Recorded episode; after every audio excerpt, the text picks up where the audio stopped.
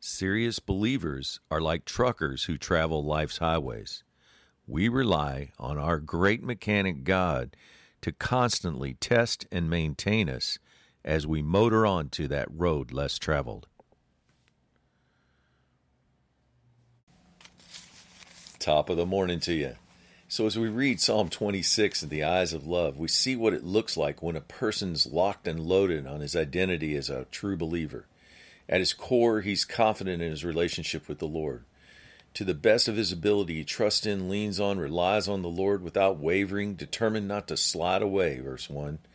But aware of his humanity, he asks the Lord to continually test and prove his heart and mind to make sure that he's doing the right things for the right reasons.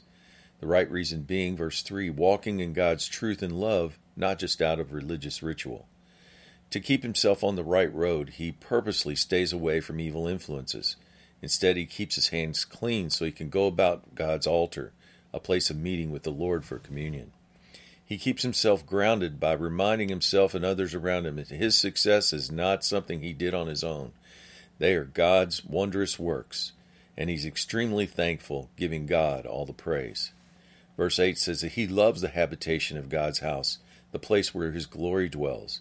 In other words, he loves God's presence. He loves being with God and loves living with him. And who wouldn't? It's a place where God's magnificence and beauty are on full display. While I'm sure this is an accurate portrayal of heaven, this guy's not dead yet. He's living on earth and able to enjoy God's presence now.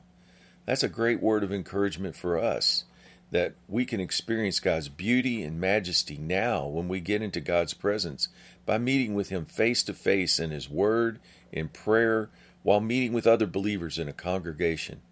Verse 11 tells us it's a choice.